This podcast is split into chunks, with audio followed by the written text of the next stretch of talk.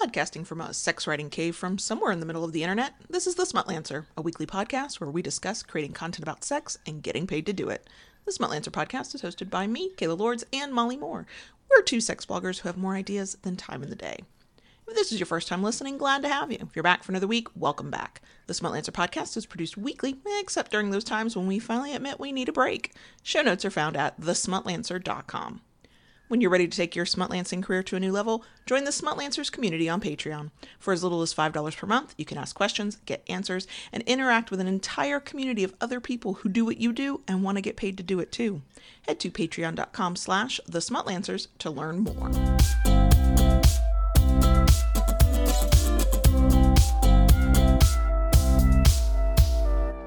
Hello, everybody. Kayla Lords of the Smut Lancers podcast, back with the wonderful, fabulous, my best good friend and work wife, Molly Moore. Hi, Molly.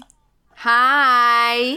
So we are doing something special this month. We are throwing out a bonus episode. I don't know what the number of it is. I'm not even going to try. I need to just stop trying to tell you what episode number we're in. Not a clue. But we have a special guest with us this week, the fabulous, the wonderful, the person we mention all the freaking time, Quinn Rhodes, on Queer Street on Twitter, on queerstreet.com is Quinn's blog. Say hi, Quinn. Hi. This is really weird because I listen to this podcast religiously every week. And now I'm guesting on an episode. It's very strange. Uh-huh. Are you our first guest? I think I'm your first guest apart from, unless you count the episode recorded at Eroticon with Kinkcraft, or the episode you did with Molly about Eroticon before she was a co-host. I know this podcast very well. I know, you are the podcast historian and I'm here for it. Thank you, because I need somebody to keep track for me. Yeah, if ever we lose track of things, we can just be like, oh, we'll just ask Quinn. I have listened to them all at least 3 times at this point. Oh, thank you for padding my download numbers. I really appreciate that. I really, really appreciate that. Okay. Then I think you are the most appropriate first guest since Kayla and I have been doing it together anyway. Yeah. Yes, I absolutely agree. Now, if anybody was paying attention to the title of the episode before you hit play or download or however you do this, you already know what we're talking about, but let me take a couple of minutes here, break this down. So our episode today is to help those of us who want to be better allies, to be trans inclusive as a person living in the world. Also, in our content, we are going to talk to Quinn about that and sort of pick Quinn's brain and say, okay, please help us. Please teach us. Why? Because 1, Quinn's really good at that. And 2, because Quinn offered. We don't just go around begging for emotional labor from randos. Let's not do that. Okay, y'all. But the reason we are doing this episode is because in specific to the sex blogging community, there have been some issues. And then, of course, just in the general world, if anybody actually cares that J.K. Rowling is a human being, that many of us either have inherent biases and things we need to overcome, or as currently happening in the sex blogging community, we have sort of found the transphobic people. And they are being awful. And it's very anger-inducing, maddening, sad. I've had to grieve what I thought some people were. It's been bad. So we are not here to dwell on that. It is a thing. Anybody who's in touch and tune with parts of the sex blogging community is probably very aware. If you follow me personally on Twitter, I've said a few things. If you follow Quinn on Twitter, you will have learned some of these things. Molly, we are happy to tell you that your transphobia sucks. But for those people who are like, I would like to be better at this, that's where we want to turn our attention and focus to this week, today, going forward. Even in the brief conversation that we had with Quinn before we started recording, I was like, there are things even I know that I know to do and I haven't done it. Ooh, I need to go get on that. So no matter how good of an ally you are trying to be or think you are, there's always something new to learn and better to do. That's what we're here for. So let's kind of start there. Let's get into it with the tips and the tricks and the do these things, make yourself a better human being. Quinn, can we just start there? What are some sort of easy things people can do if they want to make it clear that they are trying to be an ally, that they are inclusive and accepting of transgender people, non-binary, gender fluid, the whole spectrum of humanity? Okay, so I'm going to start by stepping back a bit, because I probably should have done this when you threw over to me earlier, but I'm Quinn Rhodes and my pronouns are Z here. I have to specify that off the top because I am genderqueer and trans, and I don't use she, her pronouns, even though I'm an AFAB person, and I don't use they, them pronouns, which a large majority of non-binary and genderqueer folks do. I don't mind if people in passing, so Molly and Kayla in this episode, for example, if they refer to me as they, but my correct pronouns are Z and here. And if you refer to me as she, you are significantly misgendering me. Which leads us nicely on to our first point, which is talking about pronouns, because trans people exist, and trans people may not use the pronouns you expect them to. I knew a guy once who said that he didn't bother putting his pronouns on a badge which had a space for his pronouns because it was obvious to everyone that he was an old, white, straight, cis man. But I'm here to tell you that that is not true. That is not true. You can't tell what pronouns or what gender identity someone has by looking at them. You definitely can't tell when it's a sex blog and it's an anonymous person on the internet. So people need to tell people their pronouns. This is when I talk with my hands, so Molly and Kayla can see me doing all sorts of weird things, but I can't put them into my voice. So the first thing to do as a trans ally is put your pronouns everywhere. So in your Twitter bio, in your email signature, in the bio, your bio on the sidebar of your site, in your About Me page, anywhere where you're describing who you are, put your pronouns. If you're doing a piece of work for a company who needs you to provide a bio for the sexy story you've written, put your pronouns in your bio. If you are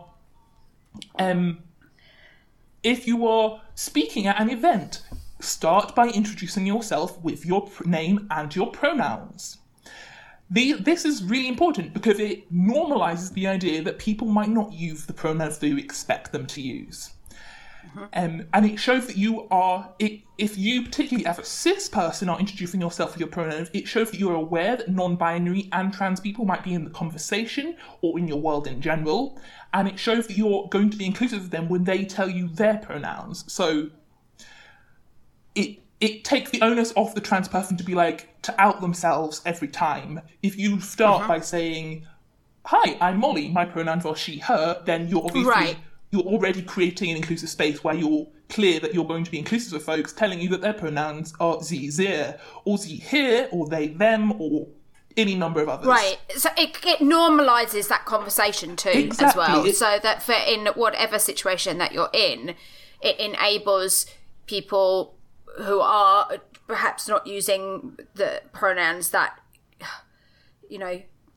society thinks that expects them to use. It allows that to become a normalised conversation, to access that group, to access that conversation, to be able to start off with that, so that then everybody knows kind of where they are and what they're doing.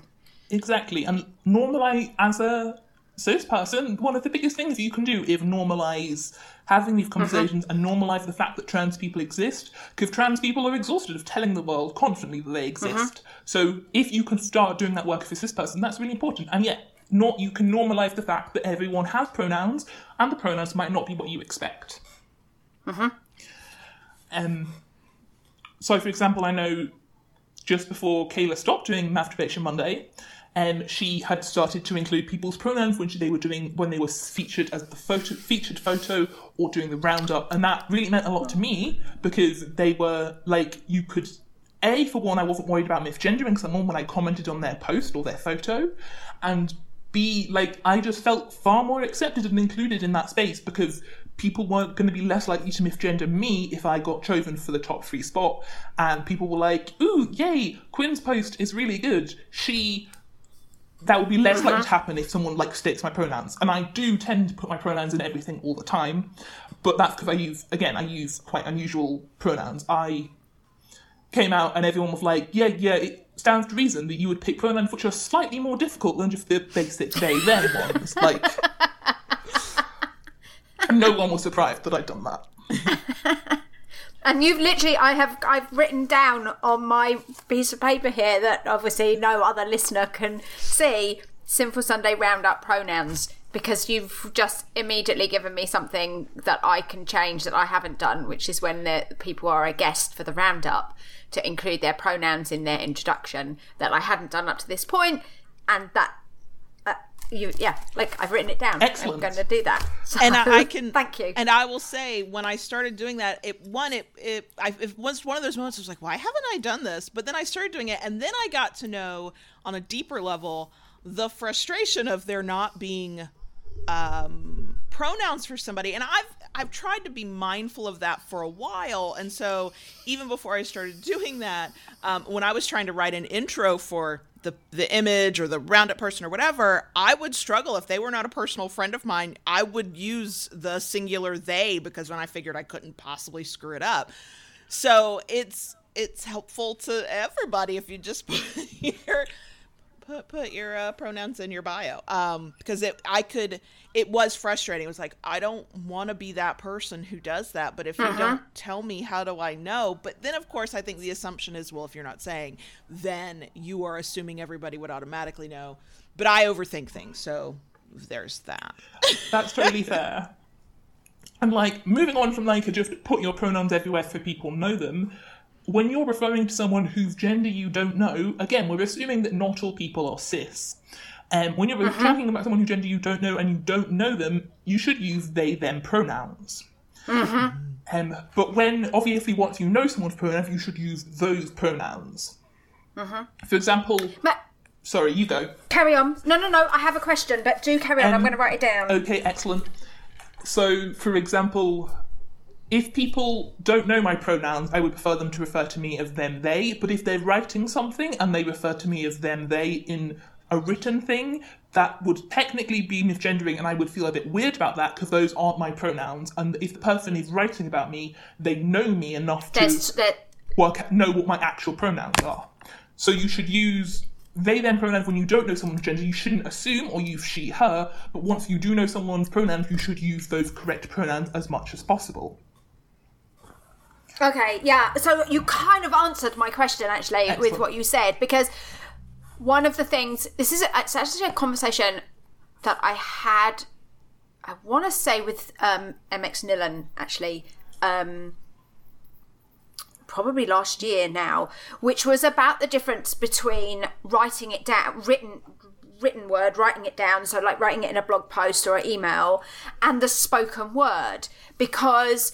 when you write something down, you have time to look back and go and check and be like, am I doing this? You know, if I didn't know you particularly well, or if I was writing about a blogger who I didn't know particularly well, I've got the time to go and do the little bit of research, or potentially even ask them if they don't have it written somewhere. And so to make that mistake when you're writing, particularly if you continue to keep making that mistake, seems like you're just not really doing the work. But we then had the conversation about how the spoken word can be much harder because our language and how we've been brought up with it is very gendered. And that's very ingrained. Whether you're like your age, which is significantly younger than me, or even my age, those words often trip out of your mouth before you... like, literally, the minute they're out, you're like, that's the wrong word. That's the wrong word. But that's such an ingrained... in our speech, that's a much more challenging space, I think. And so I guess my question was around that, like, that there is a bit more give there in the sense that when people speak, to realise that those words, I mean, I hold my hands up, I have misgendered Quinn. It was quite a little while ago now, and immediately the word was out of my mouth. I was like, okay, great. that did that really well. But I think we even then had a little conversation about how it's much harder in speech sometimes to get that right. That's not an excuse to just willfully keep doing it, by the way. Yeah. Okay, so I'm going to start with my personal, I fuck this up, my end-boyfriend, my partner, who I've been dating for 10 months at this point, uses them-they pronouns and has used them-they pronouns since our first date. And I will still occasionally refer to them with he-him pronouns, particularly when I'm talking to my parents, but that is a whole different issue, which we're not getting into at the moment. But I, like everyone fucks up and misgenders people sometimes. Yeah. In a second, I'm going to talk about what you should do when you have fucked up and misgendered someone. But first, let's answer Molly's question more specifically and say that it does depend on the person. For example, some trans women and trans men will be really hurt and upset if you refer to them as them in casual speech rather than he or her, depending on whether they're a trans man or a trans woman. Sure. I obviously can't speak. This is an important point. I don't speak for all trans people or all trans sex bloggers. I have lots of opinions. For me personally, as long as someone gets my pronouns right when they're writing them down, that's good. And if they refer to me as them or they in casual speech, that's okay. But if they refer to me as she or her in casual speech, that's misgendering me. Mm-hmm. It's not the end of the world, but it is misgendering me.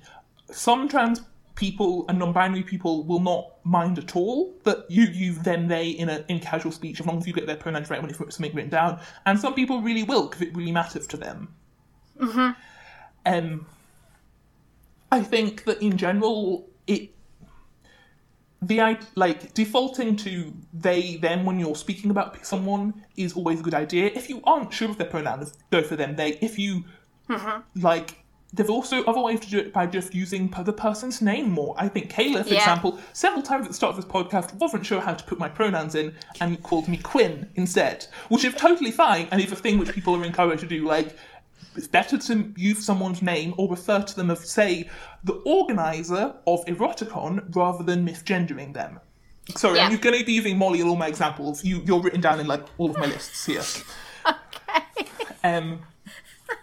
So I think you're right. I think it is. I mean, it's definitely hard to retrain yourself. Like, I am deeply in love with someone and I don't always get their pronouns correct.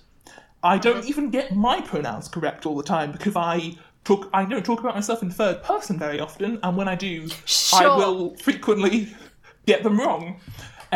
But when it's written down, it's really important to me that it is that way. And so I suppose I would say, going a bit rambly here, I would say that as long as I would say if you default to them, they, if you're speaking, that's probably okay for most people, particularly non-binary people. But trans people, like particularly trans people who, hang on, I'm not going to say the word passing here because that's a different discussion which I'm not qualified to have. Generally, trans people, you want to be using their correct pronoun the whole time and correcting yourself when you don't do it, because misgendering someone... That's just what I was going to talk about, was I was actually going to bring up the whole correcting yourself, because for me, that's been something that I think, in fact, you and I think, had this conversation about the fact that the time that I misgendered you, the instant I'd done it, I knew I had done it. I could see on your face that you'd done it. I think my face probably just looked a picture. But... acknowledging, I think, that you're going to make that mistake. As you said, you make that mistake. Yeah.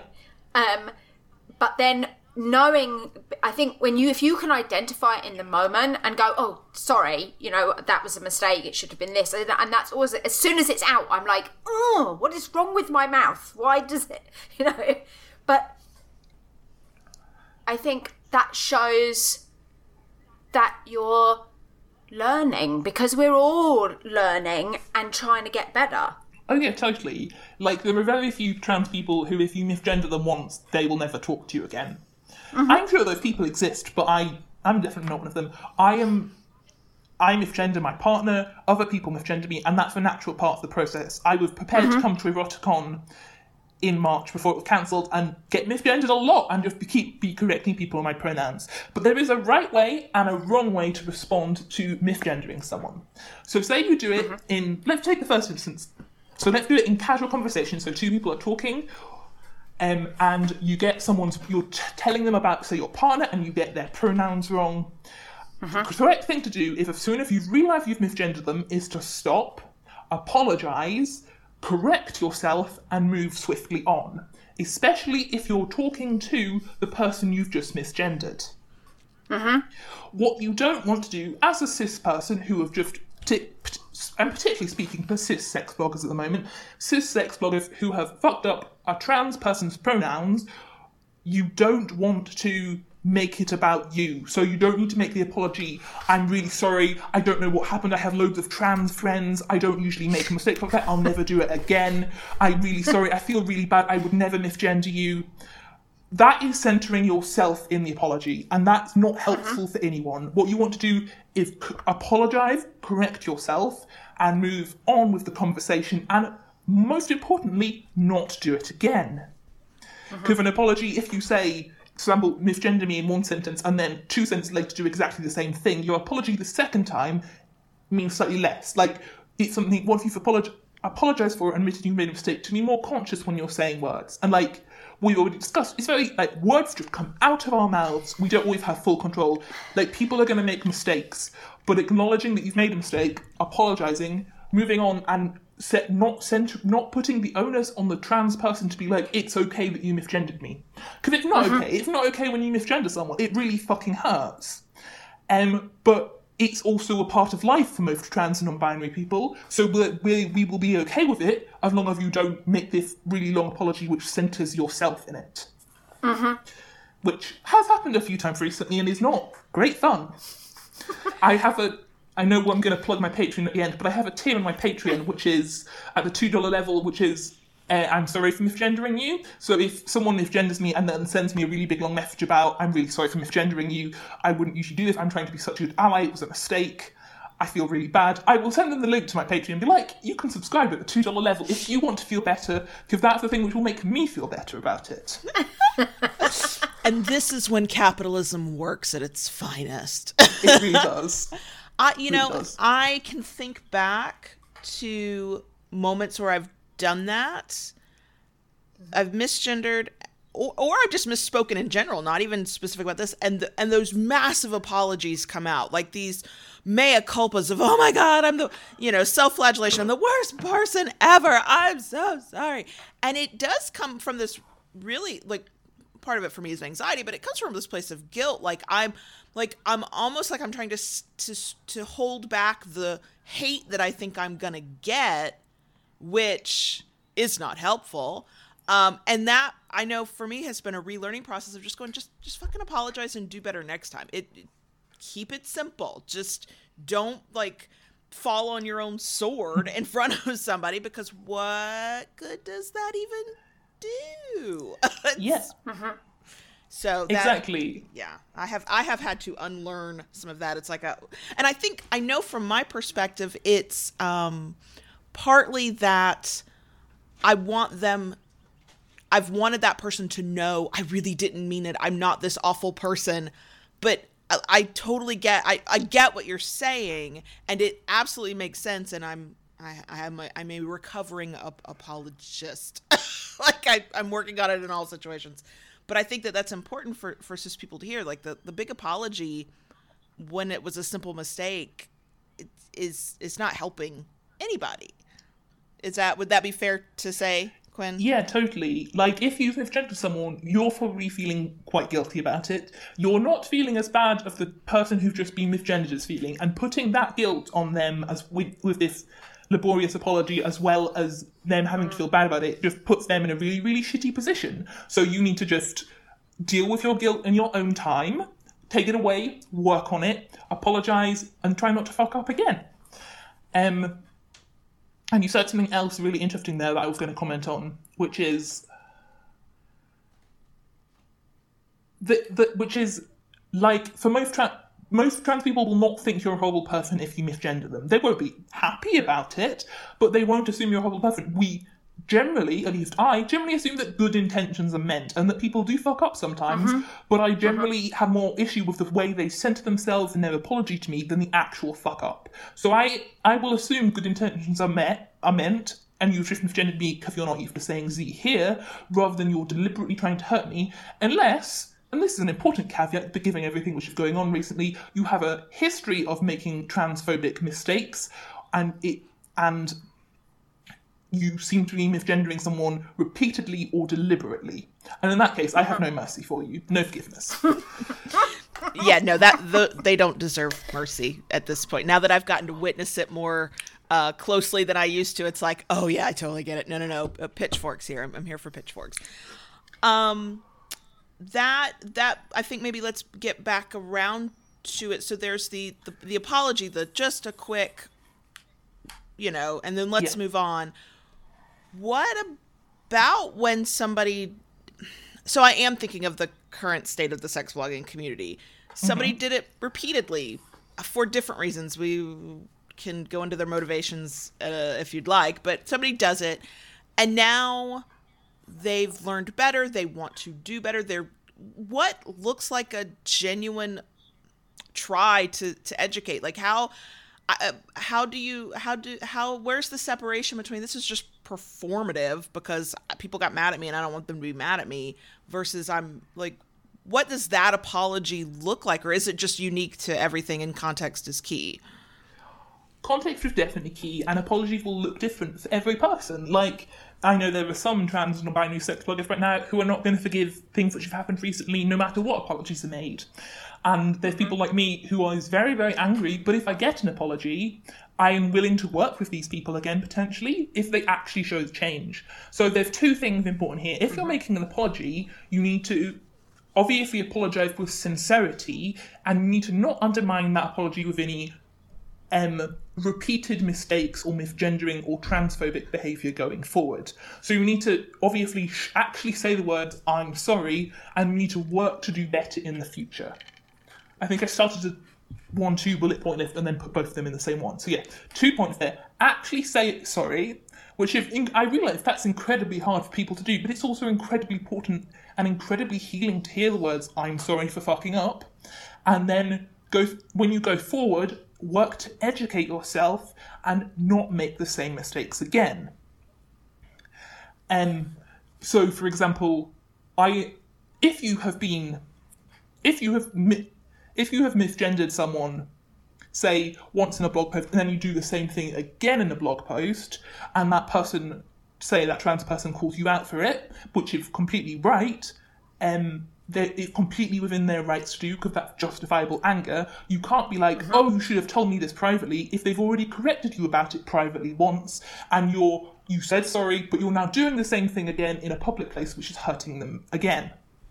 That was not my most eloquent example, I'm sorry.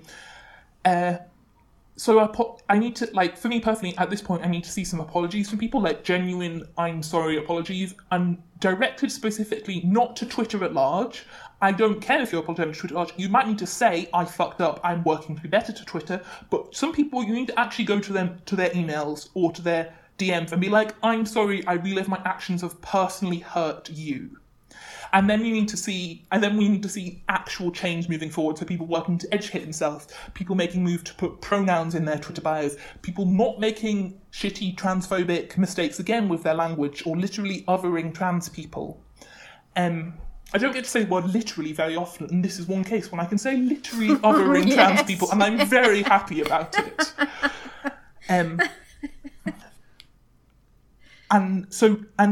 That change, that you can't just tweet and be like, I'm going to change everything up because I'm sorry. You need to obviously, you definitely tweet, be like, I'm sorry, I'm working to be better, but you can't, that tweet doesn't do anything. I need to see systemic actual change and learning and growth over the next couple of months to have an apology actually mean anything. And I think that's fair. In the post I wrote several months ago, when some of these things started to just sort of bubble to the surface, one of the things I said, and it was because I had learned from different communities, that you don't always get to be forgiven by the people you hurt, and you're going to have to live with that. That's just the nature of it. And that what you can do going forward is prove who you are. So maybe people who find you later are like, okay, this person is a safe person. And if they ever go back and see any of the drama, they can go, oh, look, this is actual growth. But I would say that that's like the height of privilege from a cisgender level, from, you know, being white, from being, for me, it's, I'm mostly straight. Like we were so centered. If you have one level of those privileges, you're so centered in parts of conversations that it's inconceivable that you couldn't be forgiven, or it's inconceivable that you have to work this hard to relearn old things. And I have had, in part of my personal growth, I've had those thoughts, and then I've had to like get the fuck over them because I'm trying to move through the world as hopefully a decent human being. And that's, I don't agree with it, and I don't support the view, but I do kind of understand when a person's like, but I'm a good person overall, why can't you just forgive me? Well, first of all, fuck that. Do better, try better, find, you know, get to know other people who might give you that grace, but the people who've been hurt directly don't have to do that. And I feel like that's like the hardest lesson for some people to learn. They've gone through their whole lives going, well, I just said I was sorry and we moved on, and I didn't have to actually change anything. All I had to do was say I was sorry. And they think all should be forgiven. And I think that in this situation that we're, those of us who are in the sex blogging community are going through, is I think that's a hard realization that people are finally coming to. And what they've done is double down and get worse and just be gross, and it's awful. It's really negative. But that's sort of what it feels like, is that for the first time in their life, somebody's saying, no, you don't get an easy pass on this. It's, we're not going to let it be easy for you. And they just can't handle it. So. Yeah. Like you said, you said the phrase, I'm a good person overall, and that has come up a lot recently. And if you're a good person overall, then after the first time you get called out for a mistake, you apologise, work and do better, and don't make the same mistake again repeatedly for the next 3 months. Which, and I don't think there's anyone at the moment who, involved in all of this, who has made a mistake, actually apologised, and done the work to not fuck up again. So those might all be overall good people, and I have been very careful throughout this whole thing. I'm not calling anyone a transphobe. I think lots of people have shown very transphobic behaviour, but we live in an overall a very transphobic society. In the same way that we live in a very racist society. Like, the amount of work that as white people we need to be doing right now to unlearn racism and learn anti-racism. Like, in this week, I've been buying books, I've been reading articles, I've been donating to charities. That is what cis... I don't want to draw any comparisons between what's happening to trans people right now and the white supremacist police violence in the States, because the Black Lives Matter movement is a different thing and a more systemic thing in some ways, and I have a lot of privilege of a white person, but that is how hard cis people need to be working right now to not fuck up, because trans people, I said recently to a friend, I think 2020 is in some way the best time alive to be a trans person, particularly a non-binary trans person, but also it fucking sucks because we have all of the drama in the sex blogging community, we have J.K. Rowling, we have Trump taking away thing to make healthcare non-discriminatory against queer and trans people in the States. We have Liz Truss, who's supposed to be in the UK, who's supposed to be the Minister for Women and Equalities, and who is putting forward some very questionable trans views at the moment. I'm sorry, I'm not quite sure where that slight rant started. But yeah, you can't claim that you're a good person overall if you're not showing that you're actually doing the work to unlearn the transphobic behaviour and the transphobic views which society has given you by nature of growing up within it. And I would say that that's almost the thing that I wish more cis people would get, is that it is society and a system that taught us this. Having these views or these behaviours or these patterns is not what makes us the bad person. What makes us the bad person is being shown that's not good, that's not healthy, that's not right, that's not equitable, it's discriminatory, it's phobic. It's being shown that, and deciding that you just don't have to learn something different because it's too hard, because it's too complicated. Like, I can hear all of the excuses in my head. And I will fully admit, several years ago, I was making those excuses in my head. And I know what it means to sit with uncomfortable feelings and to get defensive first and that be your first reaction. But what I personally have learned is the moment I feel defensive, that means I need to go away and I need to do some serious soul searching, because why am I defensive about this? Why do I think it says something about me personally? It's a system that we are in that we have to break. And the only way we can break that system is for people to go, actually, I can choose to do something different. I can choose to be better. I can choose to learn about this. I can choose to change my behavior.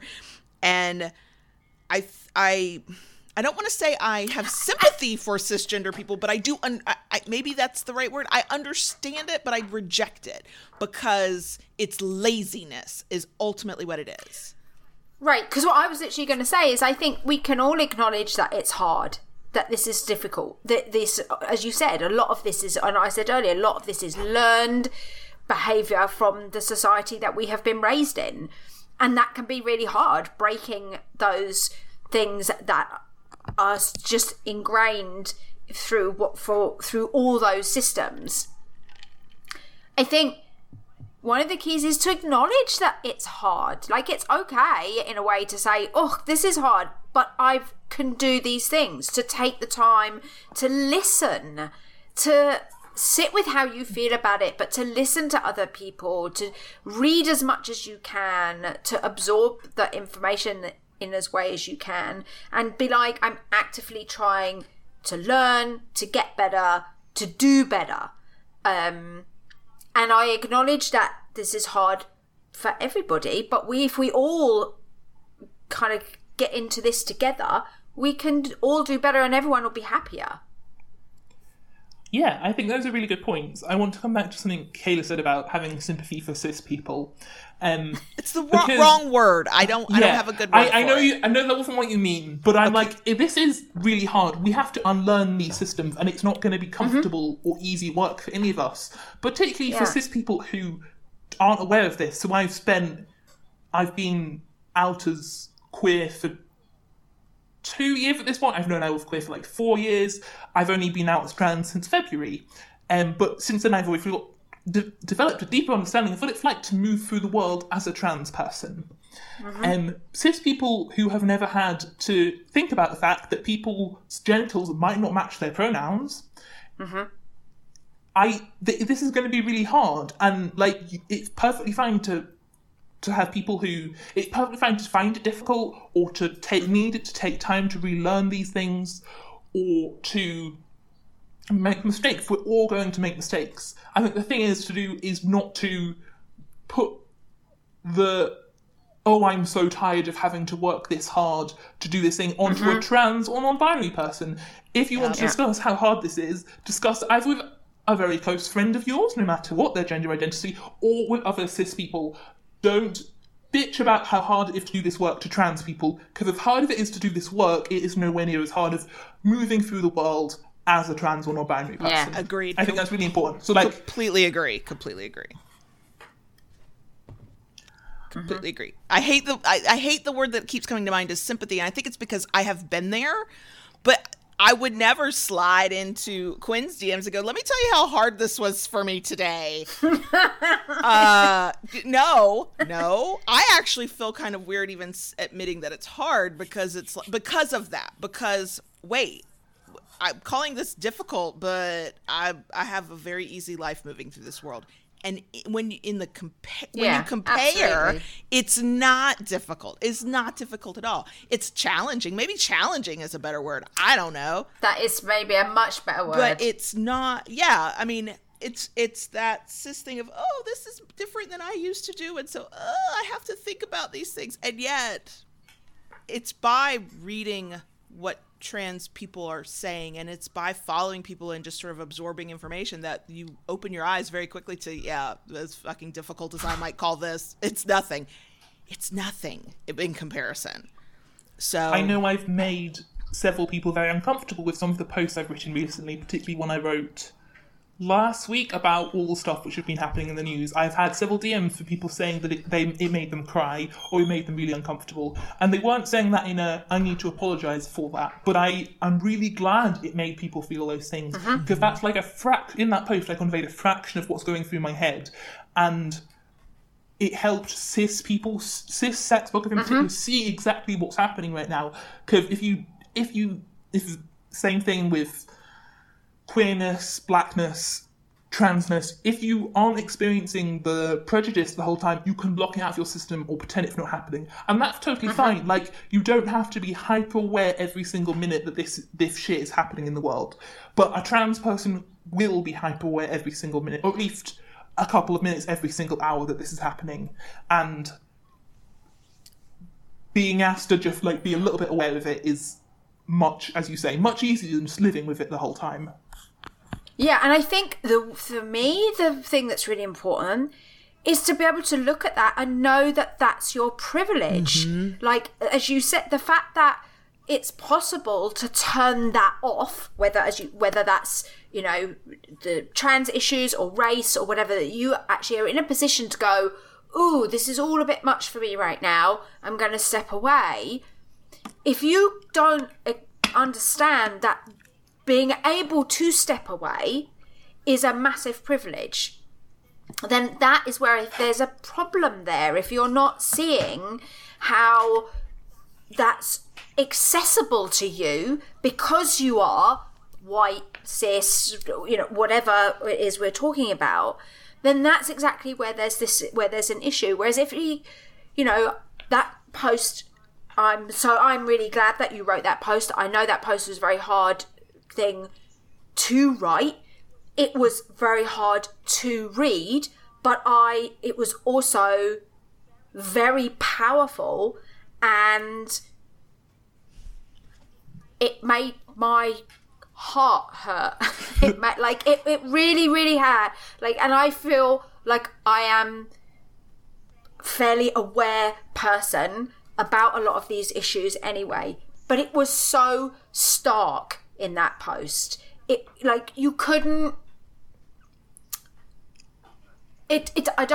Whoever you are, I don't believe you could read that post and not, like, it took my breath away, because it's just how it is experienced for you. It's like almost machine gun fire of constant stuff that is oppressive and negative. And that, I think you wrote that post in a way that conveyed that, and that was incredibly powerful. And I think that as I said, like, it made my heart hurt, but I also know that reading that, I looked at that and it was like, oh, I have so much privilege in this situation, because I can choose not to. I can say I'm taking a break from this. And a trans person or a non-binary person, that's not, or somebody, a person of colour, if we're talking about this in the sense of the race issue, doesn't get that option to just stop thinking about it for today. Yeah. I have been... I've also not apologising for writing posts which make people cry. I've not been apologising for that. I've been almost solidly tweeting for the last couple of days about trans issues. And I admit, I almost tweeted yesterday that I wasn't sure why cis sex bloggers were still, you know, posting nude photos and sex toy reviews, because when is this? We're on the 19th of June now. On the 18th of June, some really serious things happened in the sex blogging community as regarding transphobia, and I couldn't believe that cis sex bloggers weren't talking about it, because surely they were seeing my tweets and other people's tweets, but they weren't talking about it, and they weren't even taking one day to be like, yes, this is a real issue, a huge problem that we need to deal with. So I have very high standards for myself, and in certain things they cross over into other people. So I felt let down by my community yesterday, because not more people were posting photos of their tits than posting about the transphobia which happens. And it comes across as really, obviously not everyone's timeline on Twitter needs to be gloom and doom the whole time, but mine recently has been very I'm just retweeting petitions about transness and information and stuff about the transphobia and the sex working community. And I'm not going to apologise for that or for wanting cis people to do slightly more, because if, I think I said this in my post, I feel like if I stopped tweeting about it, no one else would be tweeting about it. I know that for some people, I am the reason that they know that this stuff is happening. So if I take a break and stop talking about it, they won't be informed and they won't do anything. They won't do things like write to their MPs.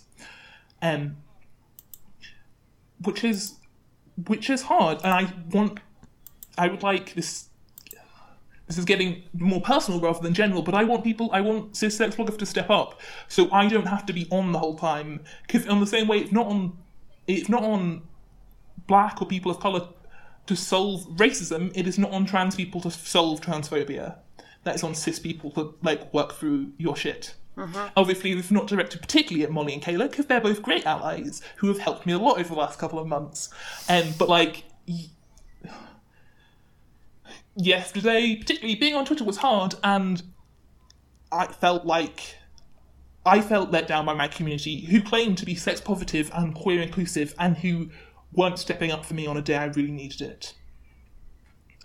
And another thing, which goes back to something Kay said a minute ago, so this is slightly less dark and personal, but the reason that recently someone said that trans sex bloggers should spend less time on the internet and go about in the real world. And I'm here to remind them that sorry, this is a little bit sub-tweety, though I'm 100% sure this person is not going to read this, that trans people get killed in the real world. I worry about my partner's safety every time they leave the house, because they do not present... They're an AMAB person, and they do not present 100% masculine. They wear skirts and scarves, and their gender expression is incredible, and I love them, and they are so fucking beautiful, but that is not a safe way to present. Every day they step out of the house, they're making a choice to be themselves rather than to be safe, and they do get shit shouted at them when they're going through the streets. I get shit shouted at me, but mostly that's because I have tits, not because I fuck with gender. The reason we have these communities online and where we're really passionate about this stuff online is because it's not actually safe for us to leave our houses and go about in the real world. Obviously, we do that, but every time we're making a choice, do we be ourselves in the outside world, or do we stay safe? Right. And which is why it's really important to have communities online which are inclusive, and that's why it's important for us to create safe spaces for queer and trans people online. And that's why... that it really hurts when a community who says they're sex positive, and feminist, you cannot be a feminist unless you're inclusive of trans people in that feminism. And lots of people are right now saying that they're feminist and they're trans inclusive feminists, and their actions are not adding up to that. Mm-hmm. And I feel like I have nothing to add. I have a question that's not a question, because I think I know the answer. But here I go, because I must say it, because don't I always? So I know that there are, because I see the rumblings, I see the conversations, there are people who worry that some of it is performative. And sometimes it is. If the actions don't back up the words, of course it's performative. Does a certain level of being performative? Don't know how to conjugate that word. Is that helpful, as long as it's coming from somebody who is backing up their words with action? So I tend to retweet things when I feel like there's a thing I can say that is meaningful, that might get somebody to maybe think about it, or to look at it, or at least click on it and go, oh, wait, what is this? What would be the most helpful in a situation like that? Is it enough to just do a quick retweet if your actions in other ways are matching up? Or is it better to share those things when you have something meaningful to say? Is it, again, are we back to context is key, and it depends on what we're talking about? That's a really interesting point, and context is key. And again, this is definitely one where every single trans person will be different. But personally, for me, I know that I have some really great allies within the sex blogging community. And I also know that yesterday, those people were tweeting, I am inclusive of sex, of trans, of trans and non-binary sex bloggers, and I think they should be allowed to make their own safe spaces. We need to speak out against transphobia, but they were not retweeting the tweets by me or Mx Nillin or other trans and non-binary sex bloggers calling out the issues. So in those instances, I would prefer you not... I don't need you to say the words, I am supportive of trans people. I need you to retweet us, elevate our voices. Okay. And that, mm-hmm. yesterday mm-hmm. in particular, that was more important to me than people seeing tweets being like, I support the queer community. Like, mm-hmm. I imagine most people will say they support the queer community. I know you support the queer community. What I want you to today is not just the words, but stepping up for the actions. So there always is a certain level of performativity in things. And it's really hard, it's really hard to tell if someone is performative or not, unless it's being backed, because you can't always see their actions. But with things like that, if you're only retweeting cis people into your timeline and mm-hmm. making statements like, I support trans people, without retweeting the voices of trans people, I mm-hmm. would say that looks like performative allyship to me. If you are... if you... say you tweet and say that you apologise to all the trans people you've hurt, but you've blocked all of those trans people so they can't see your apology, so you're only apologising for the followers who can still see it, that is very performative to me. There definitely needs to be a bit of performativity. I need to see people saying that the stuff which is happening right now in the sex blogging community is not okay, but I also need people to be amplifying our voices. I need to see people paying us.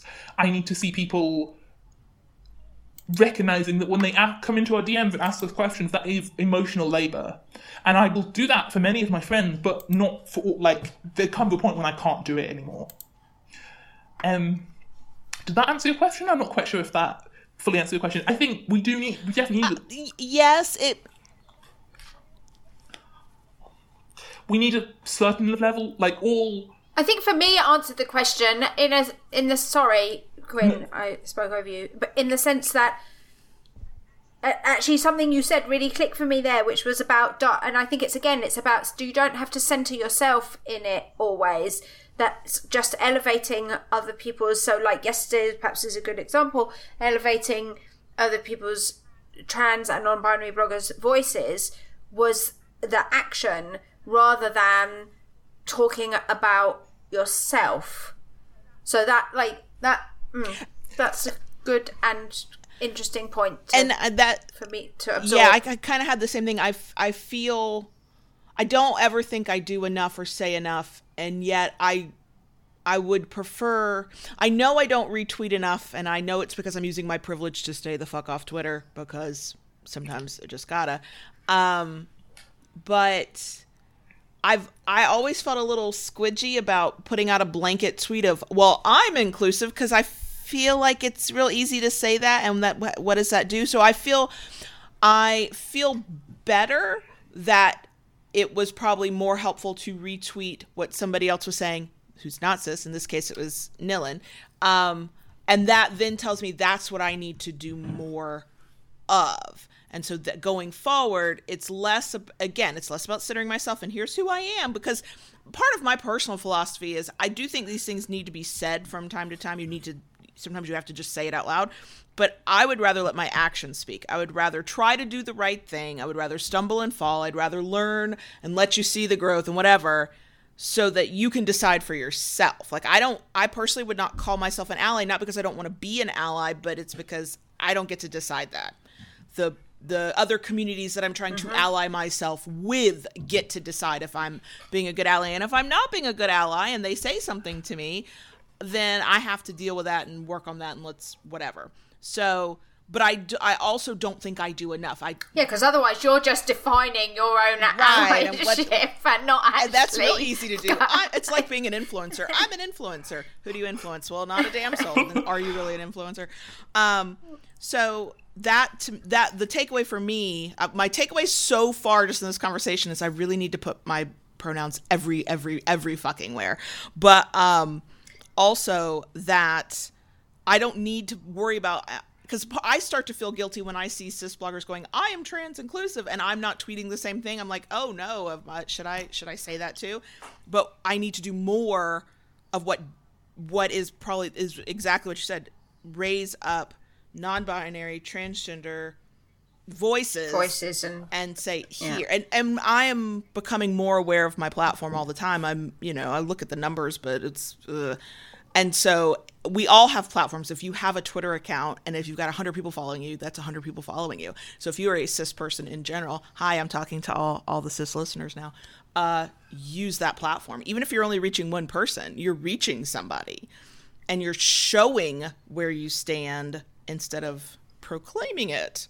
So yeah, that's so far there's the take. I mean, there's lots of takeaways, like also some of those conversations are better between it's hard, much better to have those with your cis friends.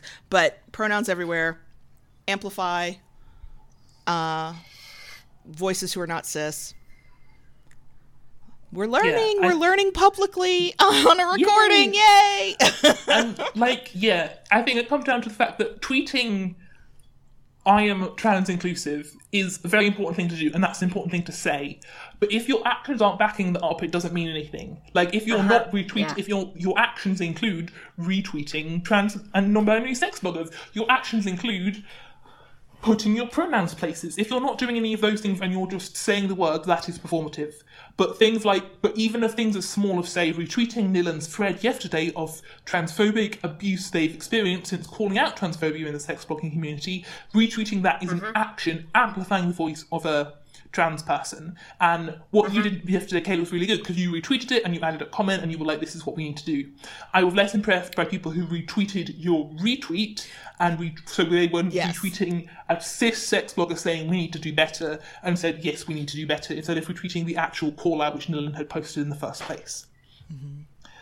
I hope that all makes sense. Oh, totally. And I would definitely say for anybody out there, nobody's calling you a bad person because that's what you did, but now you know better. You move forward. Next time Molly retweets something, you're like, oh yeah, don't retweet Molly. Go to the thread Molly is retweeting or the tweet Molly is retweeting or the blog post and tweet it yourself. There you go. Simple. I mean, you can totally do both. I don't mind you having an opinion on something, but as long as you're doing the work as well. And this case, the work is as simple as going to my or Nillin or Quenby's timelines and retweeting our tweets about what's happening. Yeah, so I mean, I retweeted Nillin's thread and yours. I did also retweet Girl on the Net's tweet, but simply because she had captured so perfectly my thought on one of the things from one of the big things from yesterday that I couldn't. I read it and was like, I couldn't have improved on those words. Yes. So, but she captured a sentiment about a particular thing, which was why I retweeted it. And again, it wasn't her saying something about herself. Yeah.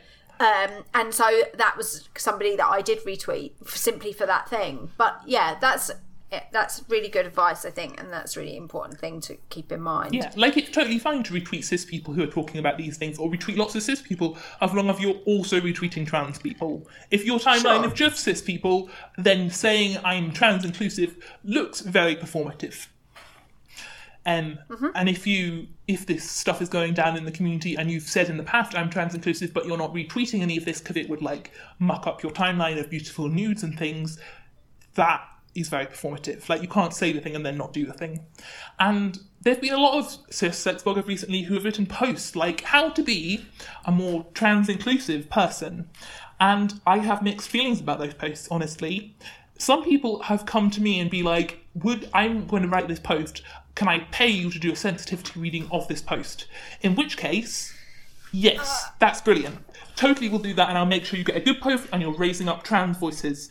I think the thing I've told to every single person who's come to me and asked me for advice about those posts is if you're not linking to at least one trans person in your post, then you're making the conversation about you and you're doing this thing very performatively and you're not using your voice to lift other people up. Everyone who I have spoken to did then go on and put a link to me and Nillin and Quenby Creatives and some of the other trans sex bloggers in those posts, which meant that they weren't just being like, these are the things you have to do with CisAlly, but they were like, if you want more information, go and actually listen to the trans people rather than the cis people. Sure. And that was really important to me. I am not really here for people saying this is how to be a good ally to trans people if you haven't either paid a trans person to make sure that that's good advice, or you're not linking to any trans people. Like, if you're not, like, if you're cis, you have more privilege than trans people. Even if they have 200 followers on Twitter and you have 100 followers on Twitter, you still have more privilege, and you should be using that to lift up other voices. And that's as simple as putting a link at the bottom of your post being like, I'm a cis person with lots of privilege. Go and check out these trans and non-binary sex bloggers here, here, and here. I think that is excellent advice, and also for people out there, even if it's not the how to be a good ally post, but you just want some sensitivity reading, hire Quinn. We're all here for hire Quinn and hire other non-binary and trans professionals to make sure you're not fucking it up. Just saying. And if you're like, I can't afford to pay a big fee, you know what you can do? You can join Quinn's Patreon. We'll make sure links to all of the things we've discussed are in the show notes, including, because I know Quinn's going to talk about Patreon towards the end. But I'm just saying, it's real easy ways, so no excuse. Is there anything else that you want to make sure gets said, whether it's tips and advice or points you want to make about this entire conversation, about the idea of being more trans inclusive and how cis people can just be better? I do, and this is where the conversation gets a little bit more complicated, because we're sex bloggers. We talk about sex and we talk about bodies an awful lot of the time. And sometimes being trans inclusive in your language around these things is really hard. So I wrote a post the other day, a different post, about misogyny, which I experience every day as an AFAB person. And in that post, I initially said, I was talking about women and AFAB people. And another trans sex blogger, after reading this post, slid into my DMs and was like, I don't think your language is as inclusive as it could be, because I am an AFAB person and I do not experience this misogyny. I think you need to say cis women and trans and non-binary people who experience misogyny, who suffer from misogyny. It took that full sentence, cis people and trans and non-binary people who suffer from misogyny, 12 words instead of just putting women and AFAB people, which is 4 words, to make sure that my point was inclusive of the people reading that blog post. So it's really hard. What I'm sort of coming to here is the idea that if you write, say, all women need clitoral stimulation to get off, that is obviously So firstly, most women do need clitoral stimulation to get off, but also not all women do, and some women have dicks, and some women won't have clitorises, and things get very complicated. Obviously, I'm probably not talking to any sex toy brands here, but if you could just stop dividing your sex toys on your websites into men and women, like, please no, that would be great. But also, like, posts which are, like, about female masturbation, which don't acknowledge that this is written about cis women and not trans women or non-binary people or AFAB people, they really, I'm not going to say annoy me, they irk me slightly at the moment, because it's just written without any acknowledgement that there are trans or non-binary people in the world. Like, say you're talking about sex with the woman on top, and that is like the post which you've been sponsored to do. So women on top are your keyword for your sponsored post for this sex toy company who's sponsoring you.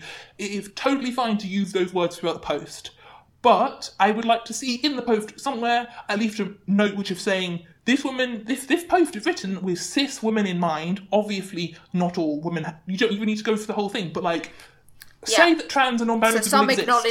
Some acknowledgement that this is, that while you are writing from a very cis point of view, not everyone reading it will be cis.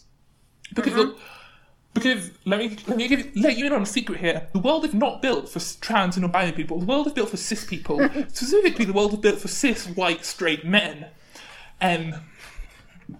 who are Oxbridge educated. And anyway, so the world is not built for... It's a really interesting point, sorry, because it's something I have been super conscious and trying to be much better at when it comes to the kink of the week prompts, because so when I write my blog, a lot of my blog is obviously about me and my personal experience, and so therefore, you know, that's I write that is you know, I'm a cis person, so that's the way that it's mostly wrapped up. But Kink of the Week is a really good example where I am trying to write an introduction about a kink and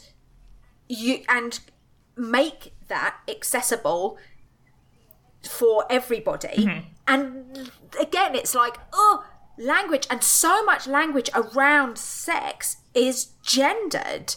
And it's just like, oh my gosh. And it's actually been, I found it for me a steep learning curve. Definitely.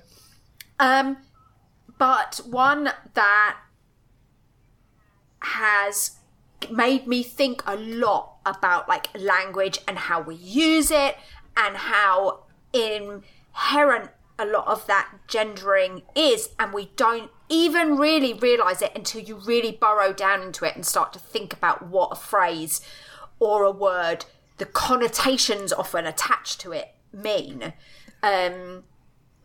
So yeah, that's what I mean, you know, using phrases like, you know, penis owners, or, you know, people with vulvas, and stuff like that, and kind of incorporating that into how you do. And you're right as well, when writing for other people, a lot of and this is really important for Smutlancers, people who are freelancing, because often you're working for companies who want, as you said, they want to rank for woman on top, or, you know, so this very gendered language. And so you can make small differences there by, yes, you've got to produce the content that they've paid you to produce. They want you to talk about male masturbators. That's one I've been asked on quite a lot of occasions.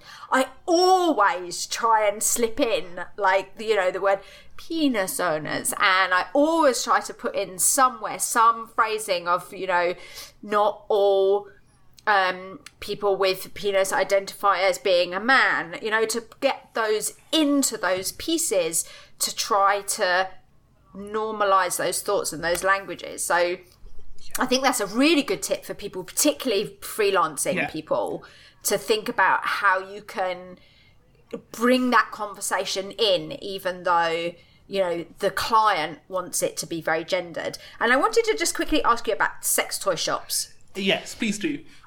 So there's so many of them with the whole toys for men and toys for women thing. And then there are obviously ones who have done very, very excellent jobs at just having, you know, dildos, vibrators, anal toys, you know, whatever, because that's some of the arguments I've heard around this. Argument's not the right word, but pushback on this is that lots of the shoppers are cisgendered people, and therefore search for cisgendered terms. So they search for, you know, sex toys for women or vibrators for women.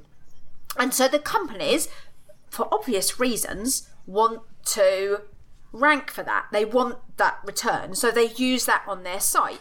And I appreciate what they're trying to say there.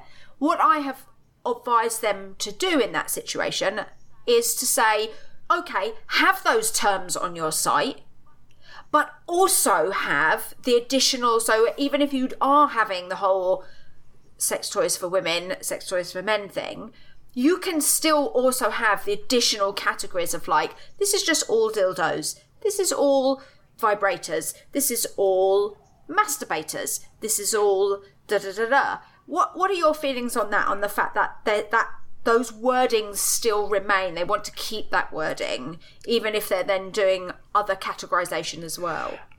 I don't love that. If you are putting for men and for women on your sex toy website, then you're assuming that anyone looking at that will assume that you only realise that cis people exist, even if you have all the other, like, for dildos, for vibrators, for anal toys, etc. You putting men and women on it excludes non-binary people and shows that you think that all men have dicks and all women have vaginas, which is bullshit. I am obviously not an SEO expert, so I'm about to suggest something which might not work, but I have a suggestion here. So my advice would be to absolutely make your search, your categories search optimized for SEO for sex toys for women. But just because you have a page which is sex toys for women does not mean you're the thing at the top of your site, the, when it drops down, when you click on the category, that's an attribute. And in your text, in your page, it can be, these are sex toys for people, for women, cis women and people with, and other people with vulvas.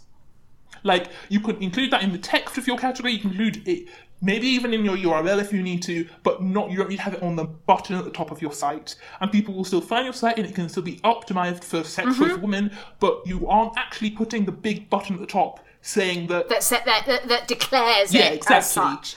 That's excellent advice, I think. I don't know technically if that would work as well for SEO, but I feel like that would be a potential halfway step. So I'd have to do a little bit... The answer, the SEO answer to that is it will, but it might not work quite as well as if you use the actual wording. Mm-hmm. But actually, the difference between the two, I think, would be marginal because of actually how SEO works and how, if we're talking Google, but let's say other search engines exist, how they crawl sites and how those bots read it, that actually often what you put in the URLs, for example, can count as much or if not more so than what the actual word on the page says. And as you say, it's literally just a top level button that you can change. So that's a very fair point. Thank you. I'm glad I asked that question. Yeah.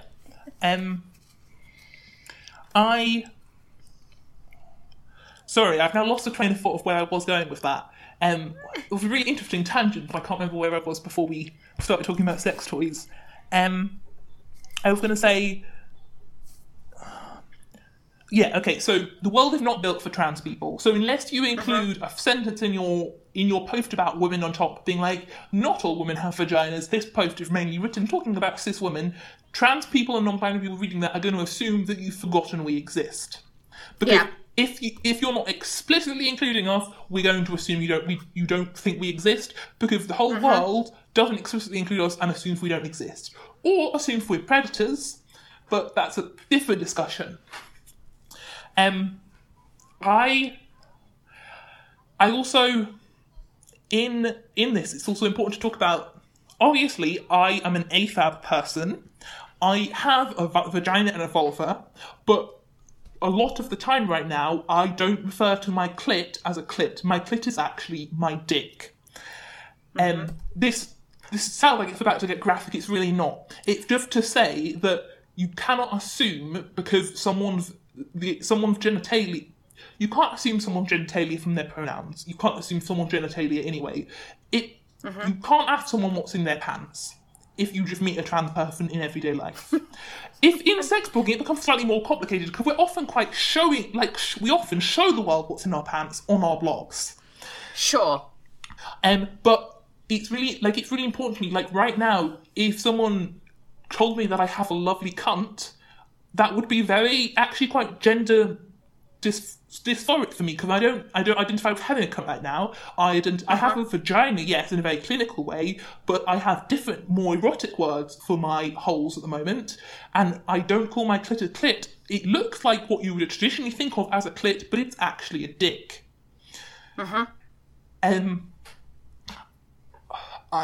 This is getting quite convoluted, but I just want to say, like, Say you're commenting on someone's Sinful Sunday photo, maybe check out what words they're using to describe their own genitalia. For example, Nillin's junk is called a girl cock, and that is specifically the word they use to describe it, and just calling it a dick would be probably quite dysphoric for them. If you talk about my cunt, or tell me what a lovely lady I am in the comments on a photo I've posted, I will be a little bit like...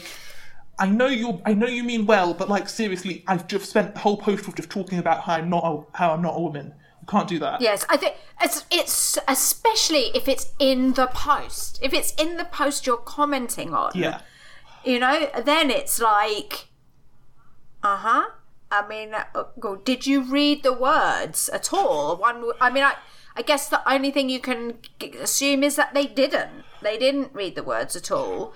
But I just think. Just take that extra couple of minutes it takes to do the work. To get those things right. Yeah. it's worth taking the time, and it's worth being like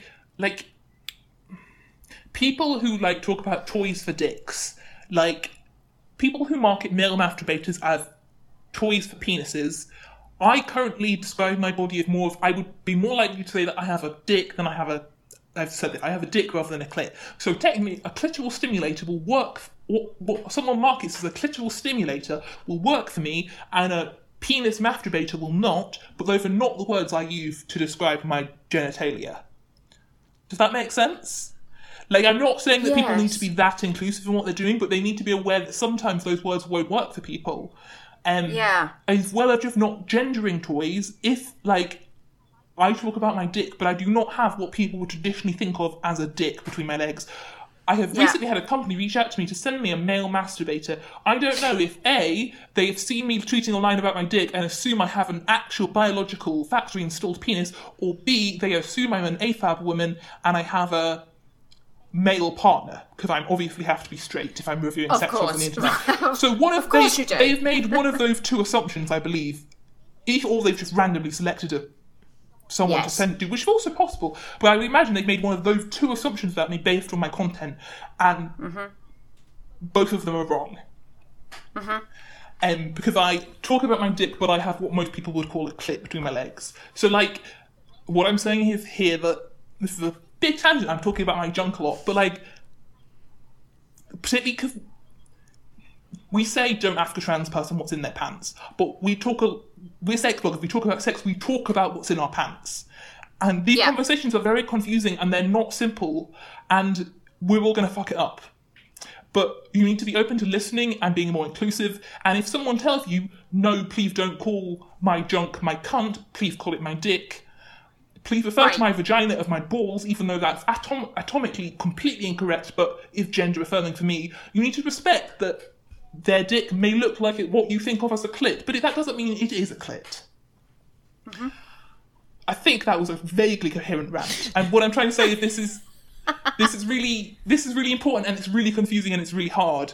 But, like, you need to listen to what people are saying, and you're going to fuck up.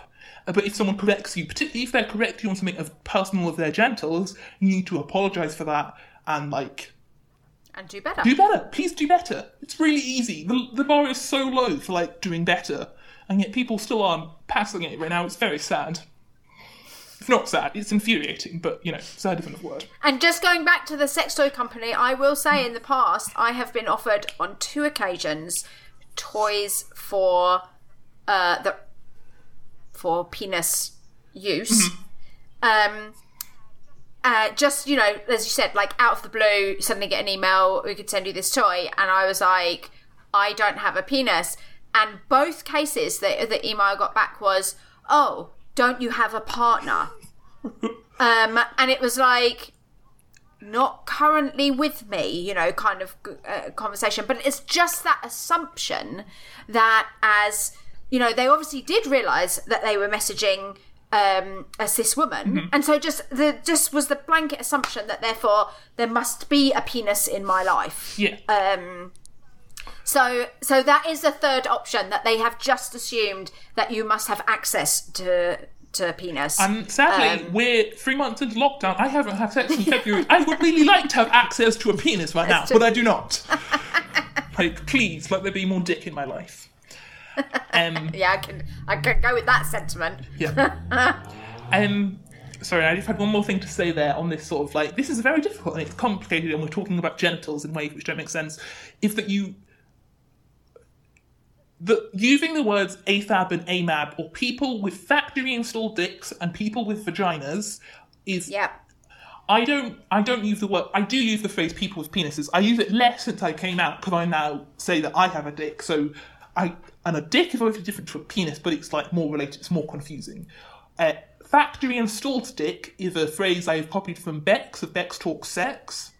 And he says that to mean a dick which was, like, you were born with a dick, or what society would think of as a dick. So that's a factory installed dick. So people with factory installed dick, people with vulvas, AMAB people, so assigned male at birth people, AFAB people, assigned female at birth people. Those are words which you can totally be using, and maybe before you tweet a thing or you post a thing, take a second to work out if your statement about men or women is maybe best replaced with either cis men, cis women, AFAB people, or AMAP people. Because, like, sometimes those things, like, it will take, like, literally 5 seconds before you post a thing to be like, how many times have I said woman in the word piece, this piece? Do I need to at least specify at least once if I'm talking about people with vulvas? And, like, it's really simple to do. Like, it will take 30 seconds and it will show that you're being inclusive of trans people. Because otherwise, they'll assume that you've just forgotten we exist. We'll assume that you've just forgotten we exist. Yeah. Yeah. And the other point is, it spreads that language to other cis people. Yeah, exactly. Like, so it's again back like to making the conversation around pronoun, normalising that conversation around pronouns and making that an easier conversation to have. If you start using that language in the pieces that you write, particularly I think this is relevant for Smutlancers who are writing copy for other people, encouraging other companies or whoever is commissioning your work to start including that language, then you're starting to normalise that for people to just read as being, that's just what they find out there. That's just the language that you see. Yeah, and again, talking specifically to Smutlancers who do freelance work, if a company says to you, we can't do that because cis people use our site as well, I don't have statistics on this, but I am absolutely certain that I'm right. People who have explored their sexuality and are queer, and people who have explored their gender and are trans or non-binary, are more likely to also have explored and examined what they think of sex, and therefore be more likely to buy sex toys. I don't obviously have number breakdowns on this, but I would bet that a significant portion of purchases, particularly from independent sex shops, are queer, trans, non-binary people rather than cis, straight couples. And therefore, making your language in your copy more inclusive can only benefit you, in my opinion. I don't have the data to back that up, but from everything I understand about sex and queerness, that is what I would say. And from the perspective of if you get pushback, thankfully, on the clients I've worked with, I've not gotten pushback. They kind of let me do whatever. Point out that you want queer and trans and non-binary dollars just as much as you'd like cisgender dollars. And if you're not willing to be inclusive, then you lose out on a market share of money to be spent. Capitalism. And sometimes you can make that capitalistic argument that, wait, if people feel excluded, then they're not shopping here at all. And if it takes the literal least, another good use of the word literal here in this conversation, the literal least is to change your wording a little bit in a few places consistently. Why would you not make that small change to then make to be known as a safe place to go buy your sex toys from, and then get that market share of customer dollars? So there's there's always the money argument to make too. I will say, as a Smutlancer, as I write a lot of content for a couple of sex toy sites, and thankfully they've given me the freedom to just sort of, as long as I hit the keywords they want, they really don't care. They're happy with it. And I have, from a business perspective, I've had to do the post that's about sex toys for men, and it's very cringy to me at this point to have to do that, because I do understand that you're then knocking out an entire segment. And I have put in a note, some not necessarily at the top because of other SEO, blah, blah, blah, but right at the beginning before we get into it, where it says, note, we recognize that that in here, we are primarily talking about products designed for cis men, or I'll say something like, not all men have a penis. And so, and then sometimes when I really want to be subversive, and I'm saying, and these are tips for my fellow Smutlancers out there, sometimes when I'm really subversive, it's a list of sex toys for men. And then I'm going to throw in you can use a vibrator together. I don't really care. You could use this kind of toy. Of course, I've got to put the prostate massager, and I've got to put the flashlight. Oh, yeah.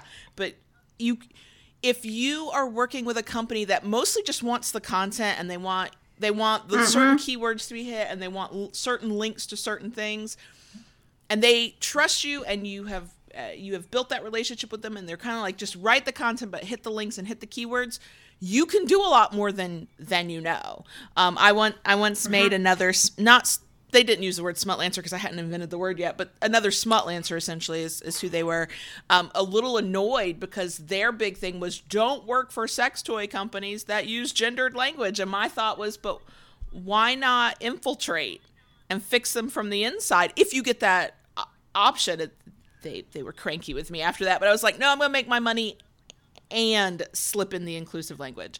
I do think that there's something to be said. I think we all have to make financial decisions to take care of ourselves and to live and to eat. But if you are in a financial position not to work for or support a brand or company that refuses to be inclusive, those stands need to be taken. You know, I recognize if you were scraping just to try and feed a family or pay your rent, different decisions sometimes get made, but when you can choose differently, you know, don't work for the companies that won't let you do that, that refuse to be inclusive, that refuse to acknowledge that trans and non-binary people exist. You know, what I do right now when people ask me, do you want to join our affiliate program? Like if they slip into my DMs, be like, do you want to join our affiliate program? I will look at their site. If they misgender me in their email, I'm less likely to reply, I'm going to be honest. People who come to me being like, we need more strong, powerful women to promote our sex toys, I'm like, you realize that's not me, right? Like, I'm happy to help you promote your sex toys if you change that wording significantly. But like, if someone comes into my DMs and like, I want you to join my affiliate program, we want you to join our affiliate program, I will look at their site, and if they have gendered categories, I will DM them back and be like, I'm not looking to join any more affiliate programs yet, but my rate for consultancy on how to make your site less gendered and more inclusive is X. And so far, I've only had one person reply to that email, and they replied to that email saying that they were working internally to make those changes, and they would email me back again to ask if I want to join once those changes had been made. I haven't heard back from them since, but at least I've got one response, which was clearly like, okay, the company was like, yes, we know this is an issue, and we're working on it. So at some point, someone is totally going to have to pay me to do that because there are so many companies out there. And, like, the future is trans-inclusive, folks. The future is not female. The future is female, but it's also trans-inclusive and accessible and very queer.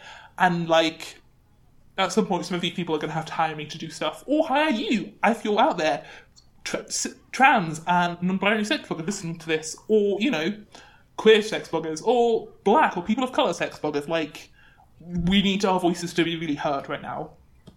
And people are eventually going to pay off to do the shit because people are going to realize that if you're not inclusive, then there is not going to be money for you in the future. I hope. Maybe that's a bit of, like, I should caveat that. Obviously, I don't know that. This might be a while away, but, like, I like to believe that we are working towards that more inclusive place. Yes. I agree. And I hope we are. And I think that everybody listening and those of us having this conversation, obviously, Molly and myself, if we keep doing our small parts that we can, the things that we can control, then we move that conversation forward. And we especially those of us who are cisgender, we use the privilege that we have to know that our voices will be amplified over a transgender person's voice, to amplify a transgender person's voice, and to make these very simple changes and show that you can have a really successful sex blog that's extremely inclusive and doesn't rely on sex toys for women or woman on like that. You can find success using inclusive language, inclusive keywords, you know, appealing to the broad spectrum of humanity that wants to talk about whatever kink or sex or whatever thing that you're creating content for. So that it's that old be the change you want to see, you know? Right. So. And, like, to give another example of that, I want to say in February this year, but it might be in February last year, got approached by a company who wanted to sponsor a post on my site about penis pumps. And I know nothing about penis pumps, but I was like, are you okay with me using it to talk about, like, not just like the typical penis pump to make your dick bigger, but talk about masculinity and insecurity, and also trans guys who potentially, if you're on T, on testosterone, your clit will go bigger, and we're wondering if by using a penis pump you could get your dick to go even bigger and more like what we traditionally think of as a dick. So I explored that angle in my sponsored post to them, and they were really happy because I was still using all of their keywords, but I was actually talking about trans inclusivity in that post. So I got really traffic-inclusive posts, they paid me for it, and I got all of their keywords in. So, like, it's totally doable. Totally doable. Okay, so I feel like we're coming maybe to the end of our conversation, so I just want to make sure one last time, are there any other points, Quinn, that you really want to make sure that get made here? Last thoughts, little things, anything. The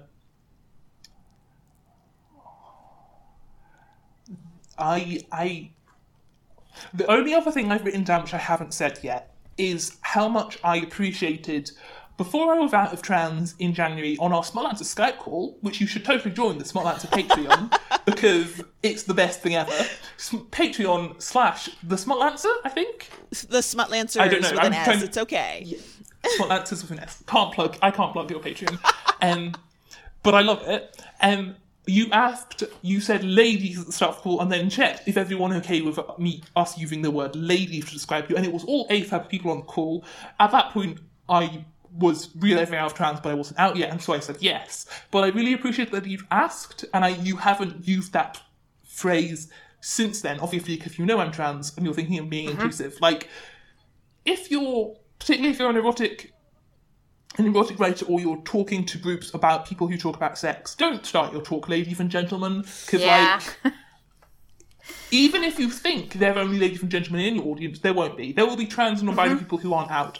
When did I do a presentation at Eroticon? Eroticon 2019, I spoke at Eroticon, and I made a stupid mistake of being like, I'm talking about this for a cis person, and I don't expect there are any non-binary people in the room, and a non-binary person stuck their hand up and was like, I'm here, and I'm like, I have literally just done the opposite of what my talk is all about and assumed they're not in here. But, like, you can't know who's in the room, so you need to be inclusive the whole time. Mm-hmm. Yep. I think that's my final thought, yes. I think that's a brilliant final thought. So, one more thing from you. Where should people go to learn more about you, to read your content, to pay you? Because we are definitely here for people getting paid. Okay, so I am Quinn Rhodes. I am a trans, queer, disabled sex blogger. You can find my sex blog at onqueerstreet.net. No, don't go there. Onqueerstreet.com. Sorry, I'm trying... I'm used to listening to a different podcast and I'm doing their outro instead of my outro, my stuff, which is not helpful. I don't want to send you to girljuice.net. On queerstreet.com. I'm on Twitter at onqueerstreet and on Instagram at CuriosityKinkedTheQuin. So you can check out my sex blog there, check out my photos of my tits on Twitter, check out photos of all the books, sex positive books I'm reading on Instagram.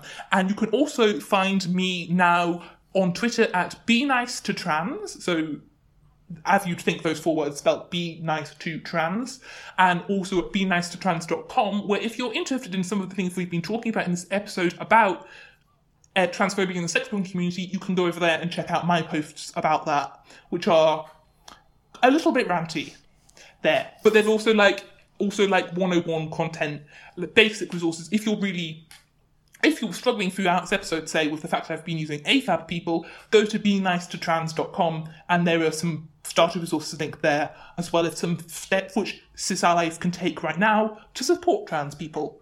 And my Patreon, of course, where you can join as a thank you for apology for misgendering me, or if you want to ask if your project is inclusive, or ask me to do some trans sensitivity reading for you, that's at patreon.com/onqueerstreet. And that is where I create advice on how not to be a dick to trans and non-binary people, because you'd think that would be really easy and people would get that, but apparently not, so I'm making a living off people, not a living yet. I'm making money off people not understanding that you need to be nice to people, even if their gender identity is different to yours. Mm-hmm. All links will be in the show notes, y'all. All links will be in the show notes. Please use the show notes. If you cannot see the show notes from your podcast app, go to thesmutlancer.com. Use the links. Follow Quinn. Follow other non-binary and trans bloggers and people. Have conversations. Do your research. Do not slide into people's DMs asking uncomfortable questions. One, about what's in their pants. Two, to educate you so you don't have to do the emotional labor. But... Or, sorry, you can totally slide into someone's DMs and ask them to educate you if you're willing to pay them. There you go. Exactly. Thank you, Quinn. And I highly recommend paying Quinn to educate you is what I'm here to say. That, I think it's been an excellent conversation. I think that Quinn brought the knowledge, and so thank you for that. I think even in this conversation, I have found better ways to try to describe the things I think, and I certainly have walked away with some things I'm going to do differently. And so, yeah, Molly, do you have any last thoughts? Anything you want to add? No, I think my only thing is, if you're listening to this or have listened to this, it is quite a long episode, and maybe you have some questions about something specific, like maybe you've been asked to write something or, something like that. As again, if your question is what's in someone's pants, then don't. But if you have genuinely questions that have come up as a result of things that we've talked about today, where you're like, this is the situation and I don't know, like, how would I deal with this thing? How would I make this better? How could I get this company to do this thing? Then we obviously always have that opportunity in the mailbag episode that you can throw questions up from it. We would try to answer them. And if we feel completely like that's not our area, then maybe we could always pass those on to Quinn if you have like genuine questions about how, like about something specific where you're like, this is the situation and what would your advice be? How could I do this better? How could I work with this company better? Then, do feel free to get in touch and bring that up. And then, you might get an answer for that. And obviously if it required a longer thing, then again, I point you back to Quinn's Patreon. Mm-hmm. Pay Quinn is I think the message here. Just pay Quinn. Okay. So thank you so much, Quinn, for being here and talking to us and helping us do better, be better, educate ourselves. Thank you for being such an avid supporter of the podcast in general and the community and being part of our community. I definitely know that you make it a better place when you're there, when you're active, even when you're not active. I'm like, wait, I haven't heard from Quinn in a couple days. What is happening? So we're glad you could be here with us this week. And yes, thank you very much. You're officially the Smutlancer historian because you remember shit I don't remember, and I'm grateful to you for that. So that is it for us this week. We are gonna go. I don't know what we'll be talking about next week. It's a surprise. We'll figure it out. But we will talk to you next week. Bye, y'all. Bye. Thanks for listening to the Smutlancer podcast. If you like what you just heard, please leave a review on your favorite podcast app and check out the blog, past episodes, and other great information at thesmutlancer.com. You can follow The Smutlancer on Facebook, Twitter, or Instagram. It's at The Smutlancer in all three places. Or follow Eroticon on Twitter or Instagram at Eroticon UK, all one word, Eroticon UK. For more tips, tricks, and help from your fellow Smutlancers, join us at patreon.com/thesmutlancers. Thanks for listening, and let's do this again next week.